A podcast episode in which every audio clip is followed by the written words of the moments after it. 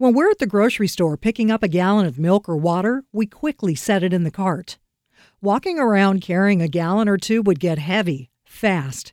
But that's just what's happening in Cape Town, South Africa. I'm Laura Daniels with Air One. Cape Town is having its worst drought in a century. People are standing in long lines at crowded water stations to fill up their empty containers, then cart them back home every day. And for the young and elderly who live in ramshackle towns around the city proper, there's heightened concern.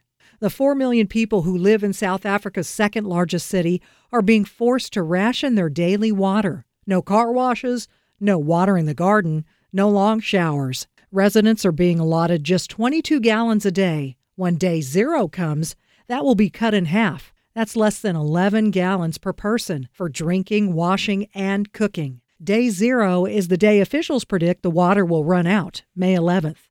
If the rain and water levels aren't up, the city may have to turn off most of the taps. The water shortage is so dire that Christians in South Africa are calling on Christians worldwide to join them in praying for rain. They're planning a massive prayer effort called It's Time for March 24th. Organizers and ministries are asking God to send the rain pouring over the city, for the dams to fill, and for water reservoirs to be restored. At the event, specific prayers will be sent up for patience, endurance, and perseverance through this situation. If you'd like to learn more about the It's Time prayer event set for March 24th, click the link on our story. Our thanks to Mission Network News for portions of this story, and thank you for listening.